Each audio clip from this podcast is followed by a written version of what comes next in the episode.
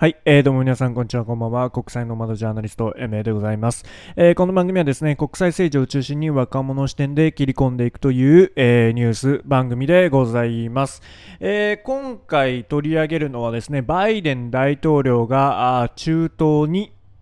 えー、まあ、訪問したというニュースを取り上げたいなと思います。で、えー、まあ、いくつかの記事を見ながら喋っているわけですけども、えー、まあ、あまず一つ目はですね、これ、ジェトロの記事なんですけども、バイデン大統領の中東訪問、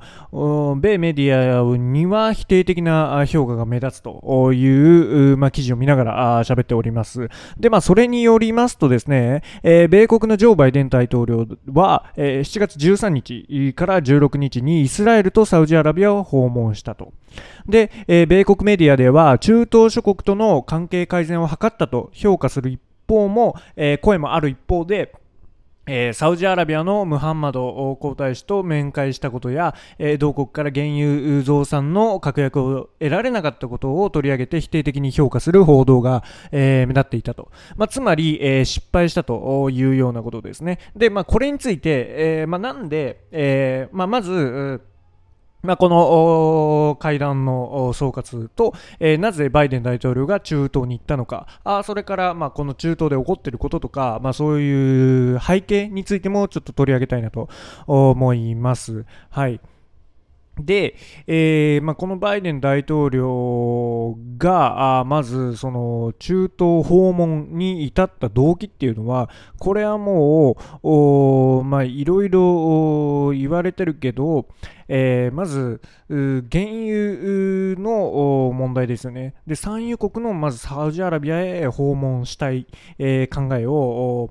まあ、あの示して示したと。で、その狙いは、あ原油国に、まあ、原油の生産を増やしてもらうように呼びかけることと、え、いうような狙いがありまして、で、これはどういうことかというと、まあ、ロシアによるウクライナ侵攻があって、で、え、原油の価格が世界的に高騰していると。で、そうなると、まあ、当然アメリカ社会もですね、えー、その影響を受けます。で、えー、ガソリン価格がアメリカでも記録的なあ高値となって、えー、車社会の、まあ、アメリカの国民も、えー、生活に深刻な影響を、まあえー、受けているというようなことです。で、まあ、そのアメリカの国内政治を見たときに、11月に、えー、中間選挙があります。で、中間選挙があったああるということは、まあ、バイデン大統領もそれを気にしなければならない、えー、つまり、えー、市民生活が市民が生活に苦しんでいると。で、えーまあ、サウジアラビアに頼んで原油の増産を行ってもらって、えー、ガソリンを安くして、えー、国民の最大の関心になっているインフレを抑えたい、えー、そういったあ、まあ、狙いがあって、まあ、中東を訪問するっていうふうに至りました。で、えー、すみません。ちょっと紹介し忘れたんですけども、えー、これはですね参考文献アメリカバイデン大統領今中東訪問思惑は？というこの NHK 国際ニュース並みの記事をまあ、参考に喋、えー、っているわけですけども、まあ、これについて、えー、まあ、狙いは、まあ、そのインフラ、インフレを抑えるためで、えー、サウジと交渉するっていうようなことが、あまあ、数ある中でも多く報道されているわけですけども、まあ、これについて、えー、これはですね、アメリカのシンクタンク、ブルッキングス研究所のサマンサ・グロス研究員は、まあ、あの、この訪問っていうのは悪い選択肢しかないと言ってます。で、まあ、これどういうことかと言いますとですね、まあ、あかねてより、えー、そのサウジアラビアとアメリカの関係っていうのは、あまあ、特に、えー、民主党になって、えー、関係が悪くなったと。で、これは、あ少し前、まあ、4年前ですね、4年前にサウジアラビア政府に批判的だったジャーナリスト、ジャマル・カショギ氏がトルコにある、えー、サウジアラビア総領事館で殺害された事件がありました。で、これについて、えー、まあ、サウジアラビアの、まあ、皇太子が関与してるんじゃないかというようなことを言って、で、えー、まあ、アメリカの民主党の左派、あまあ、人権に、えー、非常に関心の高い勢力が、あまあ、この、ねえー、皇太子許さないということを、えー、言ってたわけですよ。で、当然、そのバイデン政権、まあ、バイデンとしても、えー、まあ、人権ということを、まあ、表立って掲げてますし、ま、今までもそうやってきたわけで、で、えっ、ー、と、このですね、えー、まあ、サウジアラビアの、まあ、訪問についてはあ、まあ、人権重視を掲げるバイデン大統領は6月に皇太子には会わないという発言もしていたと、えー、いうようなことがありましてでこれをひっくり返してえー、中東に行ったわけですよ。まあ、そのインフレを抑えるためにね。で、えーまあ、これをやって、なんていうのかな、今まで人権、人権、人権でやってきて、で、えー、まあ、その、なんでしょう、そのバイデンの人権を重視する、まあ、姿勢っていうのを評価していた人たちが、そのね、えー、原因を得るため、まあ、つまり、そのインフレ対策、まあ、強いては選挙のためですよ。で、それのために、あの、人権問題を棚上げして、えー、とりあえず人権のことは置いといて、サウジアラビアのムハンマド皇太子のところに会いに行くっていうような、まあ、この訪問前のスタンスからあちょっと否定的な見方があ出てたあわけですよ。で、えー、まあ、当然ね、あのー、両国間の関係は冷え込んでいた中で、まあ、この訪問ですから、まあ、当然ね、えーまあ、行く前からそんな成果は得られないだろうし、えー、行くと決めてからも批判が出たわけですよ。まあ、現実問題として、えー、バイデン大統領は手ぶらで帰るというようなことで思ったような成果を出せなかったっていうのがああります。で、まあ、バイデン大統領からしてみると、まあ、批判、何をやっても多分批判されると思うんですよね。その、えー、ガソリンの価格高騰はどうにかしたいし、人権も捨てたくない、まあ、二者択一みたいな感じで、ねえー、どうやっても批判はあ出るけど、じゃあ、あこうしようと。まあ、つまり、えサウジアラビア訪問を、えー、決めたわけですよ。で、でですね、このバイデン大統領が、ま、中東、サウジアラビアに行ったとして、でえー、まあ、サウジアラビアっていうのは、まあ、大きな産油国というのは、まあ、皆さんご存知だと思います。で、まあ、世界最大の原油輸出国だけでなく、まあ、OPEC プラスっていう、えー、石油国による生産挑戦グループがあるんですね。で、そのグループを主導する立場にあるのが、このサウジアラビアなんです。で、えーまあ、つまりサウジアラビアっていうのは、この原油に関して結構なあ、まあ、権力というかあ操作できる力を、えー、持っているわけですよ。で、えー、サウジアラビアとしてはあこのね、あのバイデン大統領が思うこととはまた別のことを考えているわけですね。だって、あの今そのガソリン価格が高騰しているということは、えー、サウジアラビアにとってもプラスなわけですよ。あのガソリン、まあ、そのエネルギーの、価格が上がれば、えー、必然的にサウジアラビアも潤うわけで、なんで、あえてわざわざ、あこう原油のね、えー、量を調整して、まあ、供給を調整して、えー、価格を抑えるようなことをしなければならないのかっていうような当然の発想になるわけですよ。うんだから、まあ、外交交渉という面では、必然的にサウジアラビアの方が有利になるわけで、ね、えー、そこを、なんていうか、首根っこを、えー、掴まれた状態ではあるんですね、バイデン大統領は。うんで、えー、まあ、そのね、人権問題も棚上げできるだろうしっていうようなところを見込んでるわけで、で、えー、まあ、事実、狙いとしては、人権問題の批判を封じ込めて、えー、サウジアラビアが進める外国企業の誘致、それから脱石油の取り組みで、まあ、アメリカに協力を取り付けたいという、えー、思惑があるわけです。うん。まあ、そういったところを、えーねサウジアラビアを見越してたわけで、結果的に、えー、何にもその増産っていうような確約は得られなかった。まあ、そりゃそうですよね。サウジアラビアからしたら、非常に敵対的な発言をしていた、このバイデン大統領が、あの子のことをやってきて、えー、石油を増産してくれと言われても、うん、はい、そうですかってはならない。それは間違いない。で、えー、まあ、ここを、まあ、どうでしょうね。あんまり、確約というか、えー、確定的なことは言えないですけども、ここをぐずぐずとちょっと伸ばすことによって、えー、原油の価格高騰で利益をさらに得られますと。で、えー、ちょっとまずいかなと、アメリカがもっと折れてきたとき、サウジアラビアに妥協してきたときに増産を始めるっていう感じで、で、そうすると、サウジアラビアがもっともっと、えー、今以上に得るものがあると思います。そういったあのアメリカの情報を引き出せるっていうことでね、こういう脱石油の取り組みとかで、うん、そういった面を、えー、考えてるんだろうなと思います、サウジアラビア。で、えー、サウジアラビアの他に、このイスラエルにも行くんですよね。うん。で、えー、まあ皆さんご存知の通り、アメリカは1948年に建国されたイスラエルというのは、あの政権が民主党であろうと共和党であろうと、えー、イスラエルと強い同盟関係に、えー、あるわけです。で、えー、まあね、この、イスラエルの、まあ、訪問、まあ、アメリカ大統領のイスラエル訪問は約5年ぶりなわけで、で、えー、まあ、このイスラエル訪問っていうのは、あの、まあ、トランプ政権が、まあ、イスラエルにコミットしてきたと。ね、5年ぶり、5年前なんでね。で、えー、その時からアメリカのスタンスは、まあ、民主党になっても変わりませんよっていうようなことを、まあ、メッセージとして伝えるために、まあ、訪問したとも言われております。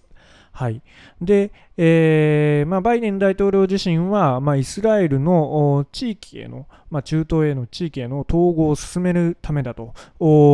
いうような、まあ、説明をしています。で、まあ、この発言を紐解くと、まあ、要は今、中東っていうのは、まあ、昔だとそのアラブ諸国 VS、えー、イスラエルとユダヤのイスラエルという構図だったじゃないですか。あの